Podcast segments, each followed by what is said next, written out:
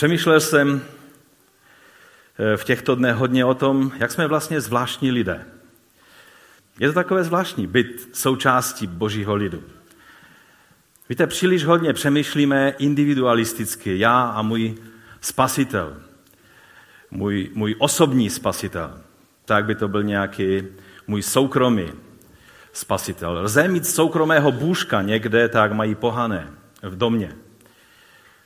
Když jsem byl jednou ve Francii a e, na návštěvě na obědě u jednoho pastora, který dlouho pastorem už pak nebyl, tak e, jsme vstoupili do jeho domu a on tam měl modlu. Měl tam prostě nějaké řecké božstvo. Velice vzácný artefakt, samozřejmě přivezený za drahé peníze. A já jsem tak na to vytřeštil oči a říkám, co to je? A on, a to je modla, před kterou se třikrát denně kláním. Ha, ha, ha. Mě zamrazilo. Ehm, pak jsem se dozvěděl, že už do roka ten, ten bratr nebyl pastorem, ale možná, že to souviselo. Ale víte, modlu si můžete dát někde do kouta. Ale Bůh není mým osobním spasitelem, On je, On mě osobně spasil. Ale On je izraelským mesiášem. Pánem a králem. Králem králu. Jeho lid je vykoupený lid. Jeho lid je obrovský. Jsou to 100 miliony lidí. Nevím, kde jich je více, jestli tady na té straně nebo, nebo na té druhé. Ale jsou to zástupy vykoupených. A ty a já máme součástí být, být, být, máme výsadu být součástí tohohle vykoupeného lidu. A to je to důležité, co si potřebujeme připomínat. Jsme nazváni, tak jak nám prorok oznámil, že jsme svatý lid, vykoupení hospodinovi. A přitom se na nás podívejte. Už Pavel to korinským řekl. Vždyť se podívejte na sebe, kolik je mezi vámi urozených, kolik je vzdělaných, kolik je bohatých. Nechci vás urazit, není to nic osobního, ale, ale jsme takový celkem průměr. Nic mimořádného. A takhle je to všude, kde byste šli po světě. Kdo z vás si zaslouží být nazvan svatý? Já ne. Vy ano? Kdo z vás si zaslouží, aby místo něj zemřel nejvzácnější člověk, který ani nebyl jenom člověk? Kdo kdykoliv chodil po této planetě? Já teda ne. Vy ano? Když Ježíš umíral na tom morbidním popravčím nástroji, který máme takhle hezky dekorován dnes, my tomu říkáme kříž, tak byl oplývan, zbičovan, posmívan. A jeho nejvěrnější se rozutekli a ti, co se nerozutekli, tak se ho bezostyšně ho zapřeli. Před týdnem jsme s manželkou měli obrovskou výsadu se zúčastnit premiérového představení Jesus Christ Superstar v Ostravě v divadle.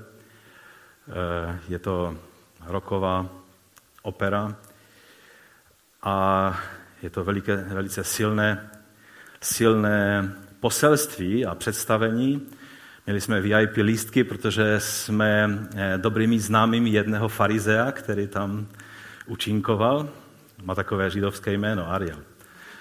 A a víte, eh, nemám čas, abych se déle k tomu nějak eh, u toho zdržel, ale, ale ta poslední scéna toho představení, ani nevím, jestli to v té původní, protože to už je samozřejmě ten muzikál už existuje nějak, několik desetiletí, jestli to bylo eh, nějaký takový ostravský důraz, nebo jestli to je v, té, v tom původním scénáři, ale když v té závěrečné scéně ti všichni lidé stáli před kostelem a do, hleděli dovnitř a pomalu e, na kříži šel nahoru dekorovaný krucifix v podstatě, neboli, neboli Kristus na kříži, dekorovaný a bylo zjevné, že to není ten Kristus, kterého před chvíli odvedli na ukřižování, ale je to náboženský symbol.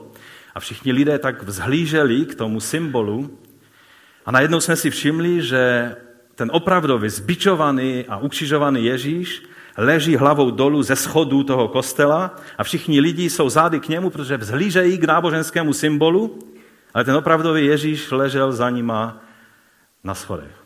To byla velice silná scéna.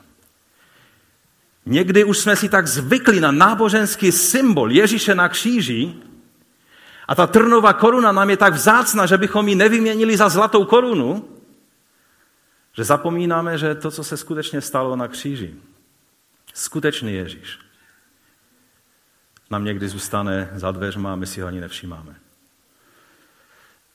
To silné poselství je v tom, že to, co se stalo na kříži, nebyl náboženský symbol, ale byla realita smrti beránka bez viny, který je naší paschou. To, co jsme si včera připomínali v té večeři, to se skutečně stalo. Naším úkolem je uvidět Ježíše evangelia, takového, jakým skutečně byl v tom 33. roce, který je nejpravděpodobnějším rokem jeho ukřižování. Je náš úkol ho vidět takového, jaký byl, abychom jej mohli uctívat takového, jakým dnes je.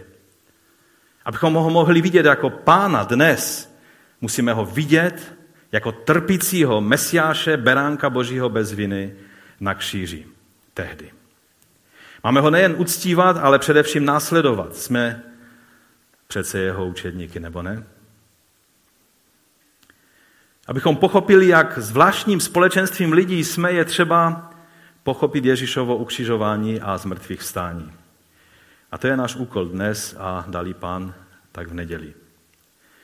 A já bych to učinil dnes způsobem, který, který není pro nás nový, ale chci připomenout některé věci, které jsou velice zvláštní a které ukazují, jak zvláštním lidem jsme a pokud si součástí lidu vykoupeného hospodinem, tak si součástí velice zvláštního lidu. Velice takového, bych řekl, nevšedního, ze kterým svět si neví rady, neví, co s tím mají udělat. A někteří to řeší zkrátkovitě, že jednoduše ty vykoupené hospodinovi vraždí. Totiž já bych začal ironii kříže. V kříži je obrovská ironie, která byla z jedné strany zamýšlená tímto světem jako výsměch Kristu, který, Ježíši, který, který o sobě řekl, že je mesiáš, že je syn člověka, což znamenalo, že je ten Danielův syn člověka na nebesích, a že je syn Boží, to znamená, že je narozen z Boha jako člověk tady na zemi. A, a to mělo být jedn, celé jedno, jeden velký výsměch. Ale ta lidská ironie byla překrytá boží ironií. Nemilme se, dřív než se kříž stal tím znešeným náboženským symbolem, ke kterému v té, v té hře Jesus Christ Superstar v Ostravě vzhlíželi zástupy a, a, a proto, jak byli nábožensky uchváceni, tak si nevšimli toho skutečného Ježíše, tak eh, než se stal takovým tímto symbolem, tak kříž byl jednoduše velmi odpudivým popravčím nástrojem. Snad nejkrutějším, jaký kdy člověk vymyslel. Mnozí autoři starověku psali o ukřižování jako nelidském prostředku exekuce. Třeba Cicero eh, napsal, že je to ten nejkrutější a nejpříšernější způsob mučení lidí. A on věděl, o čem píše, protože v jeho době se křižovalo hodně často. On dále popisoval, že Eh, svázat římského občana, to je zločin. Zmrskat jej bičem, to je ohavnost. Zabít jej, to je vražda. Ale ukřižovat ho? Cože? Na to neexistují vhodná slova, říká Cicero, která by popsala tento strašlivý skutek. Ukřižovaný člověk byl ponížen, bičován, což sotva přežil. To nebylo takové to židovské 40 bez jedné, aby se člověka ponížilo. To bylo římské bičování, které bylo zcela na zvůli těch vojáků, kteří to vykonávali. Často ti vězňové u toho vydechli naposled. Protože to znamenalo Eh, absolutní, absolutní rozbití zád a někdy vykrvacení toho člověka. Byly z něho strhané šaty, většinou nahy. Ten, eh, pro Židy byla výjimka, že jim nechali eh, něco přes, přes pás, ale jinak většinou vězni byli nazí přibití ke kříži a pak ponecháni na pospas mouchám, slunci, lidskému posměchu, až zemřeli. Nebudu se pouštět do detailního popisu, protože ani evangelisté eh, nepopisují eh, přesně, nerozepisovali se. Nikdo z nich se nerozepisoval o tomto, o tomto co, se, co se s Ježíšem přesně dělo na kříži, co, jakým způsobem eh, bylo bičování a ukřižování, ale popisují to velice, velice zdrženlivě. A jeden z důvodů byl proto, že vlastně v jejich době ještě křižování bylo stále velice až příliš častým způsobem. A vyvrcholilo to snad v roce 70, kdy bylo povstání v Jeruzalémě a tisíce křížů kolem Jeruzaléma byly postaveny a Židé, kteří utíkali z Jeruzaléma, tak byli denně křižováni, někdy i 500 lidí denně. Později římský císař zakázal ukřižování a od té doby už je používali jenom muslimové. Nikdo jiný na světě už tento způsob popravy nepoužíval. Dnes ukřižování jsme donuceni uvidět v eh, dalším takovém zlověstném světle, protože v islámském státu znovu je tento způsob eh, obříven v strašlivé podobě, kterou, kterou někdy eh, jsme donuceni vidět na, na fotkách toho, co se děje na území islamského státu. Ale Matouš nám na několika situacích e, ukazuje onu zvláštní ironii kříže. Vojáci, jak jsme četli e, v tom slovu, tak vojáci provolávali Ježíše králem. Řekli si, král musí mít přece korunu, tak tam rychle vzali nějaké trní, jak když jsem tu trnovou korunu dělal, tak jsem se dopíchal hodně. Takže i ten voják, který to dělal, pokud neměl velice tvrdé rukavice, tak asi, asi se taky poranil a říká si, to je skvělá koruna, ha, ha. Byla to velká ironie. Dali mu trnovou korunu, místo žezla mu dali klacek do ruky. Pak mu ten klacek vzali a tím klackem ho byli. Ale to, co netušili, ale co věděl Bůh a co věděl Matouš, protože to takhle decentně vypichoval, a co víme i my, když čteme evangelium, že Bůh tu jejich ironii obratil v ještě hlubší ironii. Protože oni si neuvědomovali, že Ježíš nejenom, že byl skutečným králem na Davidově trůně, ale dokonce i na trůně nebeském. Také Pilátova otázka, ukazuje tu stejnou ironii. V 11. verši je napsáno, Ježíš byl postaven před vladaře, před Piláta a vladař se ho otázal, tak ty jsi teda král Židů? A Ježíš mu řekl, ano, ty to říkáš, což je zdvořilá forma odpovědi v tehdejší době. Ano, tak jest.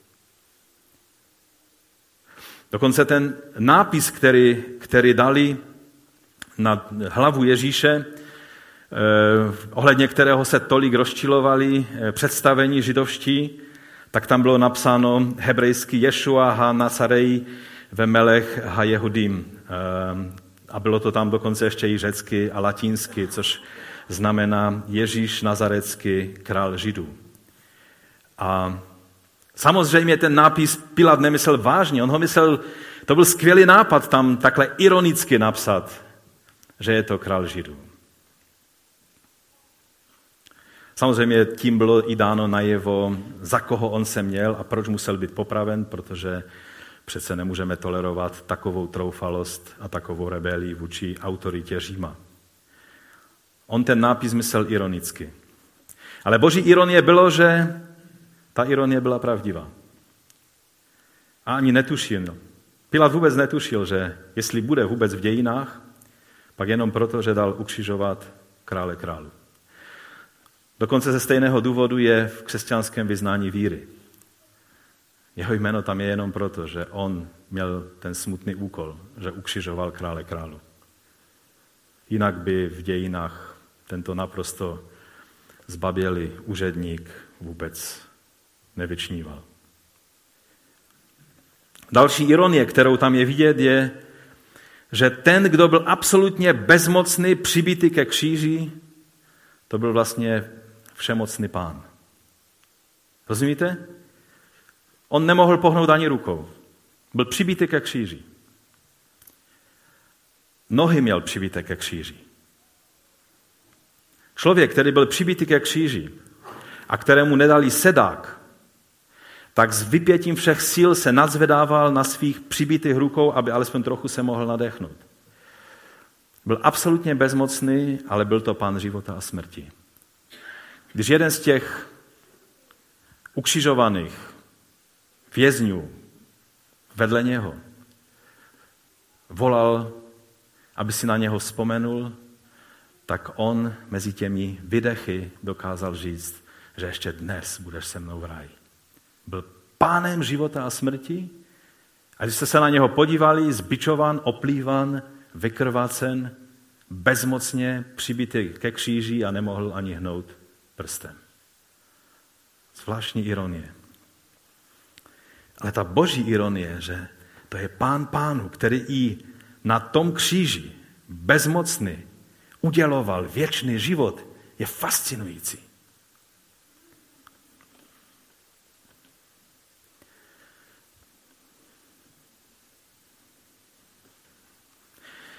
Další ironie vlastně je zapsána v 39. verši toho textu, který jsme četli. Kolem jdoucí ho uráželi a potřásali hlavou a říkali, no ty, který božíš svatyní, ha, ha, ha, a ve třech dnech ji stavíš, ještě větší, ha, ha, ha. Zachraň se, jestli jsi syn boží, no sestup z kříže. Podobně se posmívali velekněži a učiteli zákona se staršími a říkali, jiné zachraňoval a sám sebe zachránit nemůže. Je králem Izraele, ať není zestoupí z kříže a my v něho uvěříme. Ha, ha, ha. Složil naději v Bohu, ať ho vysvobodí, stojí-li o něho. Když řekl, jsem syn Boží, stojí-li o něho? Jaká ironie. Nejen, že o něho stál, ale byl to on sám, pán pánu a král králu ve vlastní osobě. Ten Jahve poslaný, ten, který z věčné slávy se stoupil, jen kvůli tomu, že ti lidé, kteří se mu posmívali, potřebovali záchranu,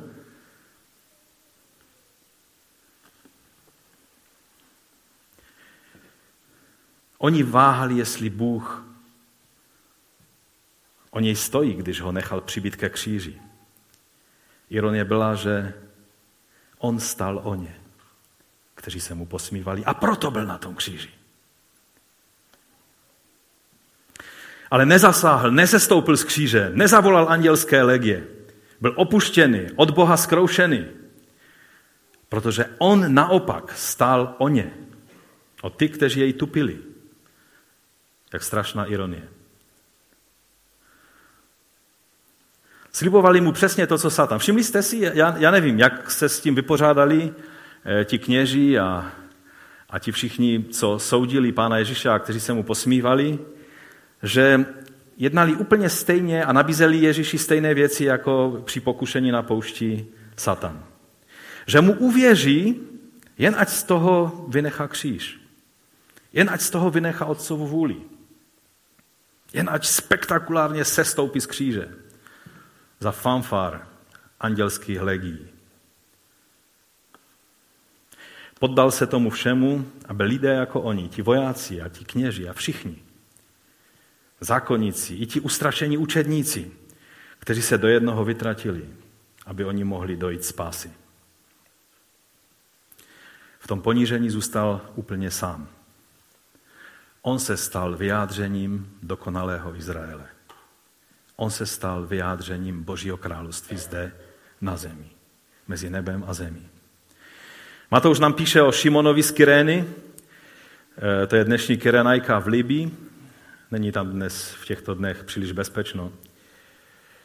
A on byl v Jeruzalémě a on byl donucen nést kříž. Proč? Proč to byl nějaký Afričan z Kyrény?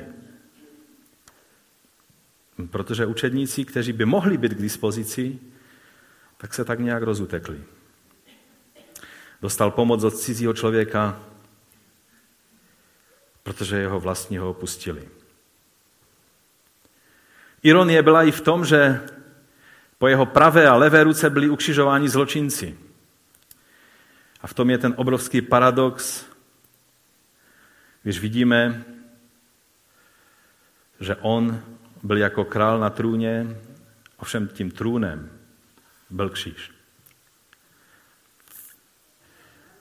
Uctíváme krále, jehož trůnem je kříž. To, to mluví hodně o tom, co znamená Boží království tady a teď pro nás.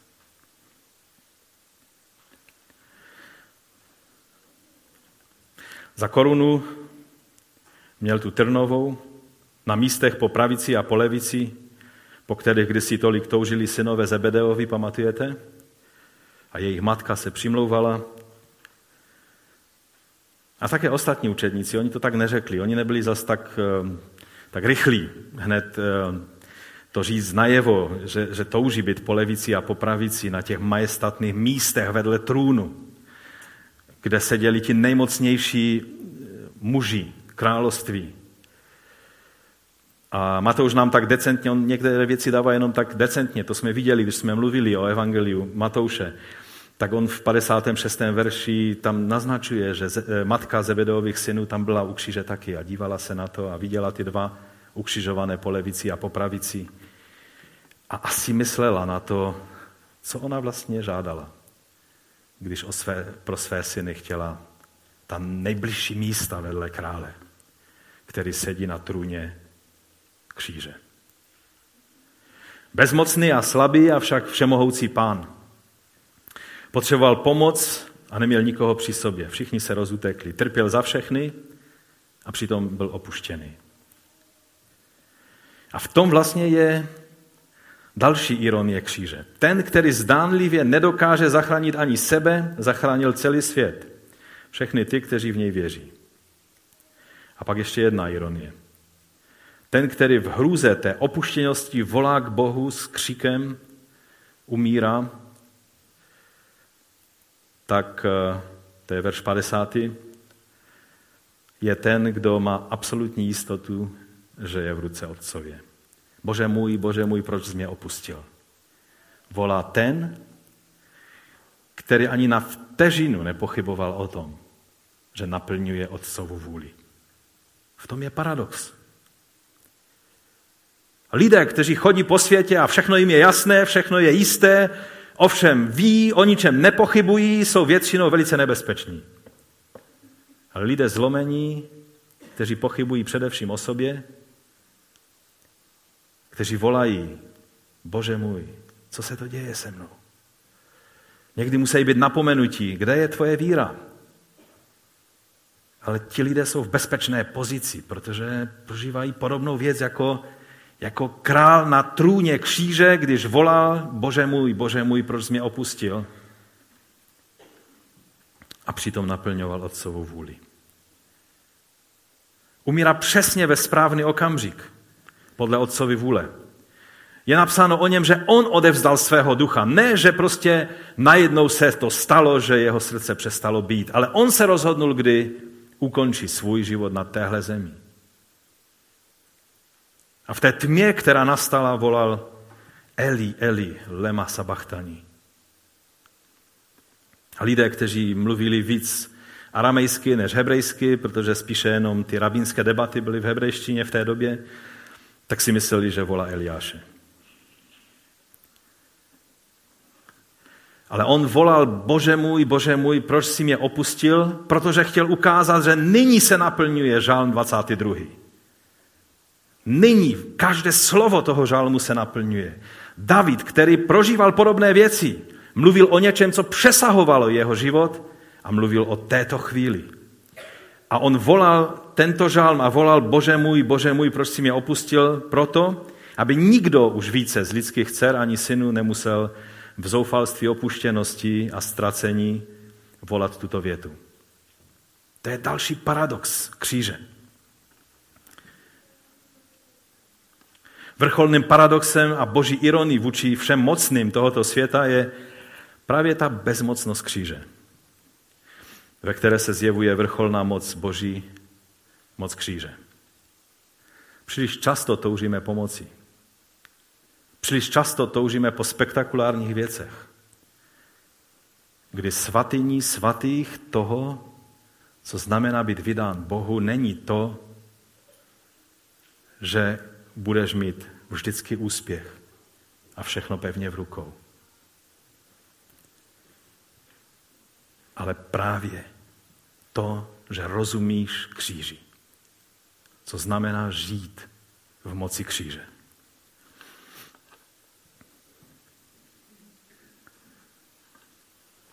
Je to zvláštní, ale ta bezmocnost kříže zjevuje vrcholnou boží moc, moc kříže. A je to zvláštní, že Bůh, aby na celé čaře vyhrál, tak jemu stačí zdanlivě potupně prohrát. A pak se rozhodne, že ta prohra je výhrou a je to tak. Není to úžasné? Můžeš prohrávat jako poslední ucho na tomto světě.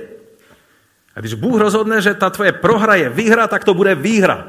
A všichni vítězové tohoto světa nezmůžou nic proti tomu, aby věčná hodnota té tvé zdánlivé prohry byla vítězstvím. Tohle je tajemství kříže. A ďábel se v tom ztratil. On tomu nerozumí, protože, protože on toužil být na výši Boha a proto si uzurpoval místo vedle Boha. Chtěl ho převýšit. A vůbec nechápal, že cesta k slávě je skrze kříž. Tomu nemohlo dojít. A Ježíš proto přišel a proto trpěl, abychom tomuhle principu království porozuměli.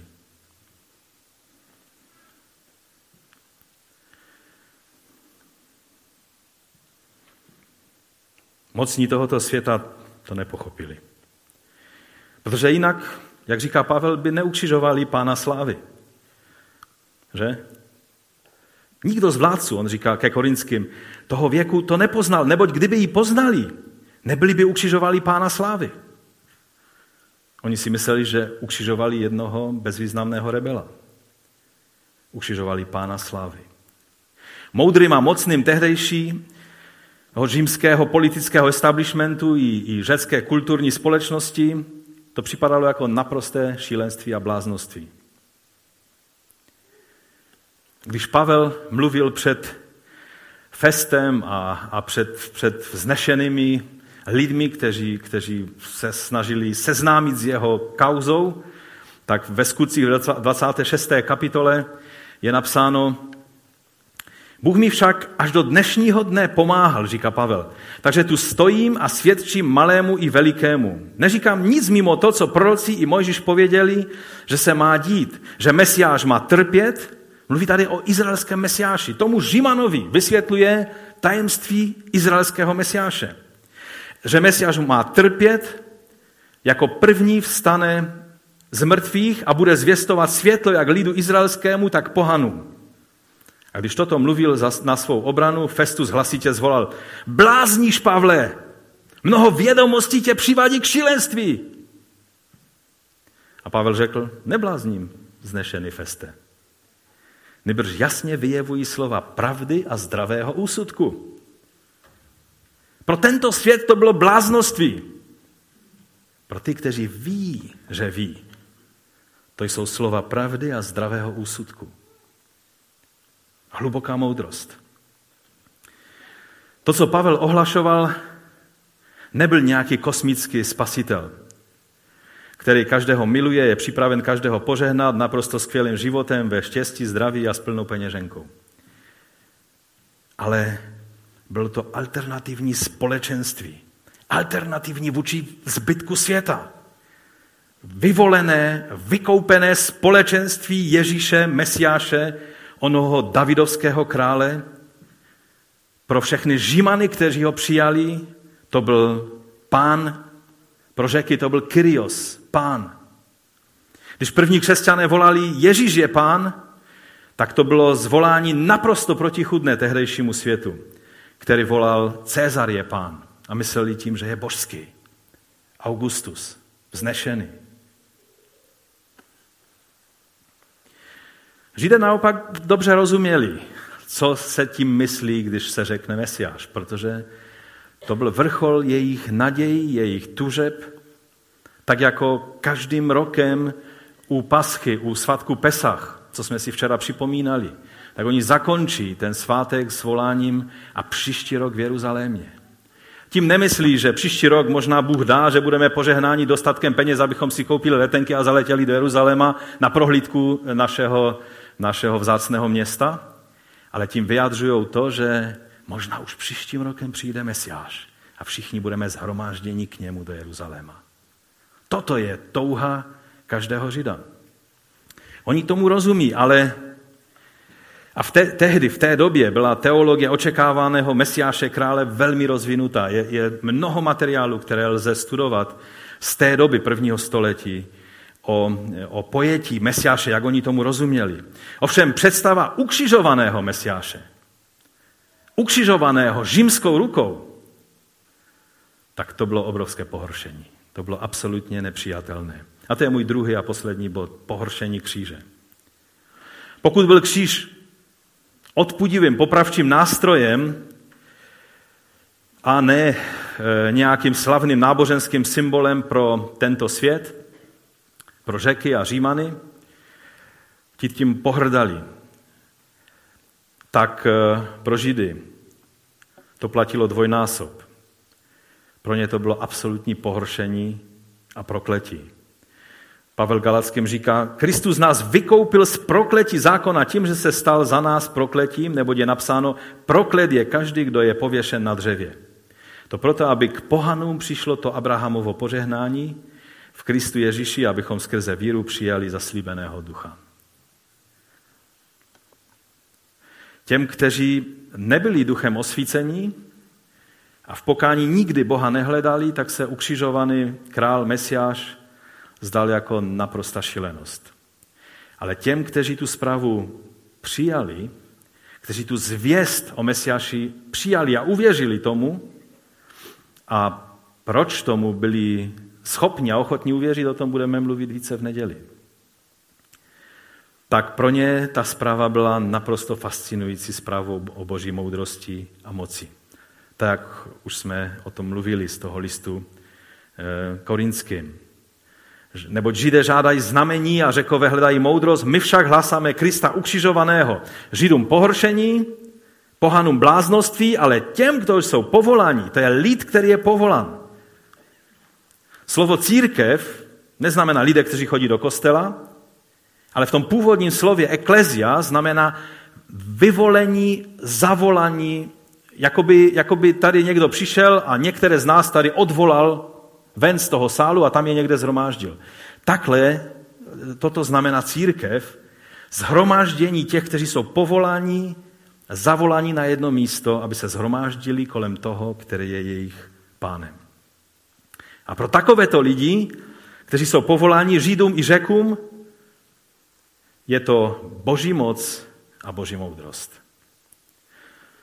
Starý svět měl různé dělící čáry mezi lidmi. Eh, tady byli římané, zbytek světa byli barbaři, podle nich samozřejmě. Mezi těmi barbary zase asi římané byli ti, ti méně cení, že? A, a židé byli židé a zbytek světa byli pohané. Byli lidé svobodní, byli otroci, byli nejdříve muži, pak někde dole ženy a úplně někde ztraceně děti. Ovšem kříž Kristus způsobil, že tyto dělící čáry se staly absolutně irrelevantní. Přestali platit, přestali mít smysl. V té alternativní společnosti, kterou, kterou tvoří ti vyvolení a vykoupení hospodinovi, tyhle dělící čáry přestávají mít význam. A pokud oni nabírají opětovně význam v církvi, v tom společenství vykoupených, pak, je to, pak to znamená, že tento zbor, tato církev, jak se říká tady na Slesku, zešvětščala. Rozumíte?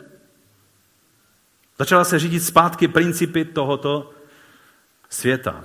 Tehdy to znamenalo římského impéria a dnes to znamená třeba principy, které jsou běžné v Evropě a po celém světě. Křištův, Kristův kříž způsobil, že ty čáry přestaly mít smysl. V chrámovém prostoru pro Židy to, bylo velice, to byl velice významný princip, protože, protože oni měli schváleno od Římanů takovou demarkační linii, která byla v tom chrámovém prostoru udělána. Tam byly tabulky, na kterých bylo napsáno, že kdo překročí tuto čáru, takže má být si vědom toho, že eh, je pod hrozbou hrdelního trestu. A Židé to měli schváleno od Římanů. Měli povolení takovéto narušitele trestat. Kristu, v židovském mesiáši, jsme všichni učiněni novým stvořením v duchu svatém. Staré demarkační linie přestaly platit. Budeme víc o tom možná mluvit v neděli. Je to fascinující zpráva. Pavel tuto novou skutečnost v Mesiáši vysvětluje efeským křesťanům takto v druhé kapitole listu efeským. Ale nyní v Kristu Ježíši, vy, kteří jste byli kdysi daleko, stali jste se blízkými v krvi Kristově, čili Mesiášově. Že? Kristus to je jenom řecké slovo pro slovo Mesiáš, čili pomazaný hospodinův který měl přijít a kterého Židé očekávali. Neboť on je náš pokoj. On oboje učinil jedním a zbožil rozdělující hradbu, ve svém těle zrušil nepřátelství. Zákon s jeho příkazy a ustanoveními, aby v sobě z těch dvou stvořil jednoho nového člověka. Učinil pokoj. A oba dva usmířil s Bohem v jednom těle skrze kříž. V němž zabil to nepřátelství. To byla jedna z rolí, kterou kříž udělal, že zabil toto nepřátelství. Přišel, zvěstoval pokoj vám, kteří jste byli daleko, pokoj těm, kteří byli blízko, neboť skrze něho jedni i druzí máme přístup k Otci v jednom duchu. Duch svatý je ten, který sjednocuje ti, ty, kteří jsou novým stvořením. Proto již nejste cizinci a přistěhovalci, nebrž spoluobčané svatých a patříte do boží rodiny. Málo si uvědomujeme, co znamená být součástí vykoupeného lidu. Málo si uvědomujeme to, co první křesťané si uvědomovali. Když byl někdo z prvních křesťanů odstaven od přijímání chléba a vína, tak to bral jako naprostou tragédii a dělal všechno proto, aby se mohl vrátit zpátky do obecenství božího lidu. Že věděl, že mimo je smrt a zatracení. Uvnitř je boží vykoupený lid. Příliš jsme si z toho udělali osobní věc, já a můj pán. Neexistuje nic takového jako osobní soukromé křesťanství. Buď jsi lidem vykoupené, vykoupený krví beránka, součástí toho lidu, tohoto společenství vykoupených, anebo si ve tmě venku. Neexistuje žádná jiná možnost.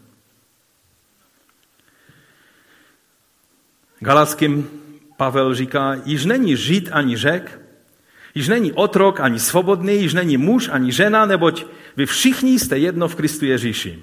A jestliže jste Kristovi, jste símě Abrahamovu, dědicové podle zaslíbení. Tady se mluví o věcech, které byly zaslíbené Abrahamovi a které byly součástí Izraele Božího a ke kterým se najednou my v Kristu, v Mesiáši, v židovském Mesiáši se k ním dostáváme a stáváme se účastníky tohodle dědictví. Tohle je ten lid. No a to samozřejmě pro Židy muselo být obrovské pohoršení. Jak můžou tito pohané, tito neznábohové jen tak přijít a být požehnání naším mesiášem. Když už teda bychom uvěřili, že Ješua je mesiáš, jak můžou tihle pohané si narokovat práva že jsou součástí jeho lidu. Přece my to máme v rukou, my o tom rozhodujeme.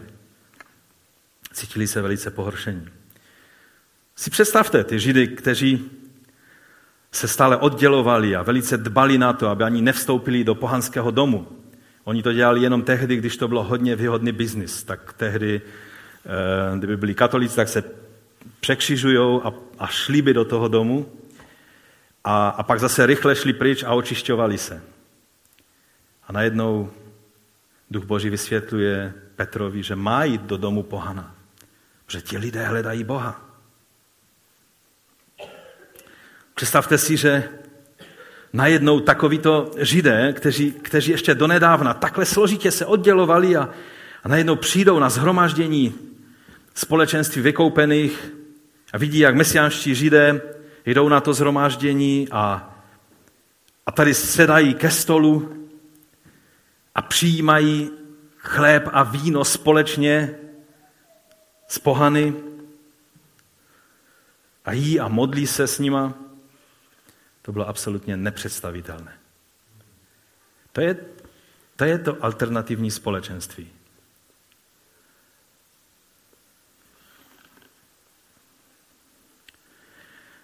Vrchol byl určitě, když jejich nejsvětější, nejžidovštější svátek, Pesach, v mesianských společenstvích světili židé i pohané dohromady a radovali se u chleba a vína, že jejich Pesachový beránek byl obětován za ně, za jejich hříchy, za hříchy jich všech. To, to překračovalo jejich, to jim úplně zrušilo jejich, jejich zažité představy. Ale právě o tom to je. Něco málo z toho jsme měli prožít včera.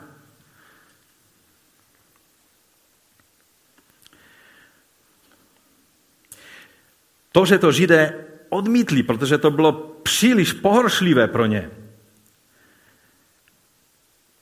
tak eh, tím se postavili do stejné řady s těmi pohanskými římany a řeky a to bylo velice zlé pro ně. Pavel v tom listu korinským totiž mluví o, nové dělicí, jediné dělicí čáře, která od té doby existuje. A tou dělicí čárou je kříž Kristův. A buď si po jedné straně kříže, nebo si po druhé straně.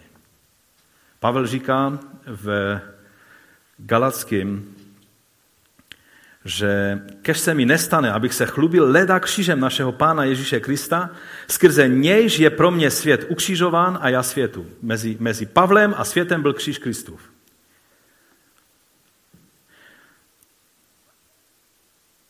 Na jednou stranu se staví ti, kteří odmítají Kristův kříž a proto hynou, a na druhou se stavějí ti, kteří jsou zachraňováni. Vstyčením Kristova kříže se celý svět velice jasně vyjádřil, na které straně stojí. A není to strana Kristova. A ti židé, kteří nepochopili, co se stalo v Mesiáši, se postavili na tuto stranu, na opačnou stranu kříže. A pak to byl pyšný římský svět, i celá sofistikovaná řecká kultura, jakož i magická východní náboženství, všichni se postavili na jednu stranu kříže. A k ním se připojili i ti vznešení aristokraté, saduceové, kteří si mysleli, že přesně ví, co se má dít s Izraelem.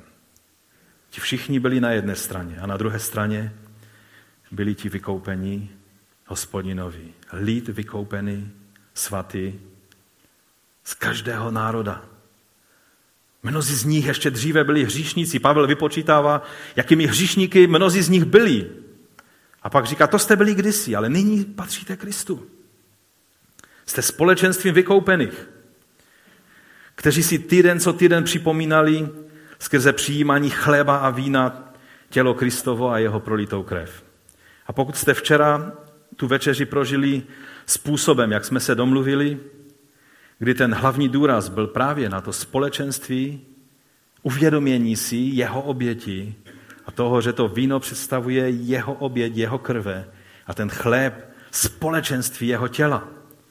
Pak jste něco z toho prožili jako první křesťané, kteří si připomínali Ježíšovo ukřižování jako onu oběť pesachového beránka. On je naše pascha, jak to řekl eh, apoštol Pavel v listu korinském. On také v 11. kapitole toho listu říká, neboť kdykoliv byste jedli tento chléb a pili tento kalich, zvěstujete smrt páně, dokud on nepřijde. Do té doby, než přijde pán a my ho uvítáme na povětří a, a bude tady velká hostina, bude velký soud, ale bude velká odměna a bude velká hostina. A Ježíš řekl, že teprve tehdy on znovu pozvedne kalich vína. A teprve tehdy se znovu chopí toho chléba. Společně s námi v království. A proto, protože víme ty věci, tak kážeme Židům pohoršení a řekům bláznoství, ale těm, kteří ví, kteří jsou povolaní, ať jsou Židé nebo Řekové, tak je to Kristus, Boží moc a Boží moudrost. Jsme vykoupeni hospodinovou krví.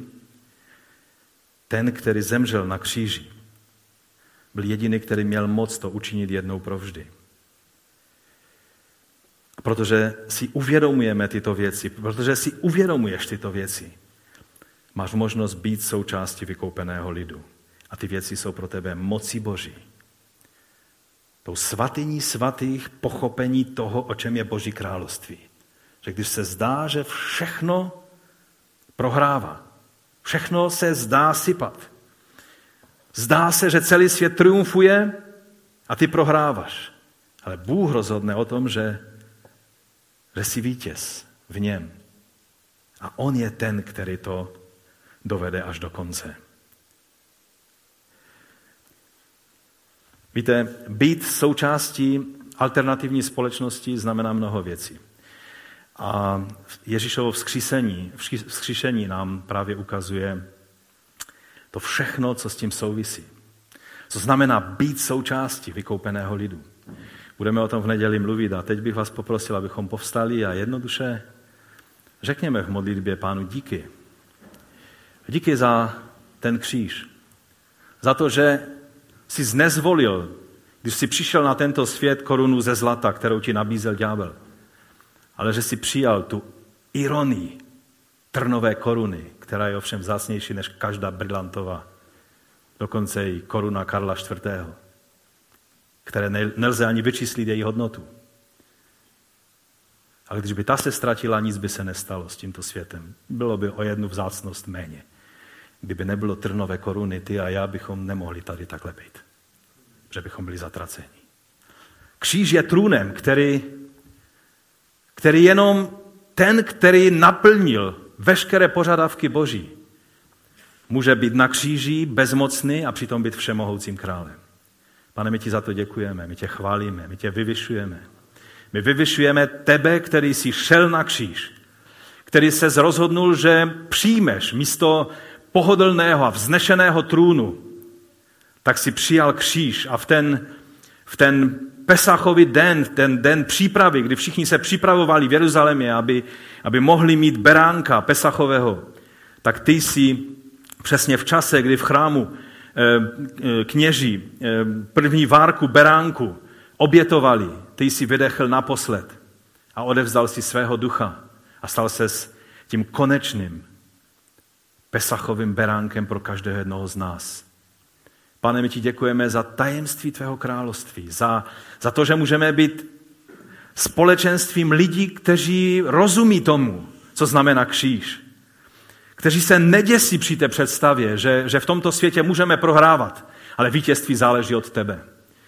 Že se nebojíme toho, že, že možná budeme mít potíže v tomto světě a možná nám nebudou tleskat, ale my víme, komu jsme uvěřili. My se nebojíme toho, že jsme lidem ukřižovaného krále, protože víme, že ti, kteří sdílejí tvůj kříž a přijímají tvůj kříž, budou s tebou vládnout na věky. My ti za to děkujeme a my tě chválíme. Pane, dej, abychom dnešní den a zítřejší den v tom rozjímání mohli tak přemýšlet o tom, co jsi vykonal na kříži. A že si to učinil proto, abychom my nikdy už nemuseli v zoufalství volat Bože můj, Bože můj, proč jsi mě opustil, protože ty jsi ukázal tu konečnou lásku, kterou bylo možné uvidět svýma očima tady na této zemi. Děkujeme ti za svědectví tvých apoštolů, kteří nám předali toto svědectví v evangelích. Děkujeme za tento svátek, kterým si můžeme připomínat tyto věci. a znovu je prožívat a znovu vydávat své životy do tvých rukou. My ti za to děkujeme a chválíme tvé jméno. Amen.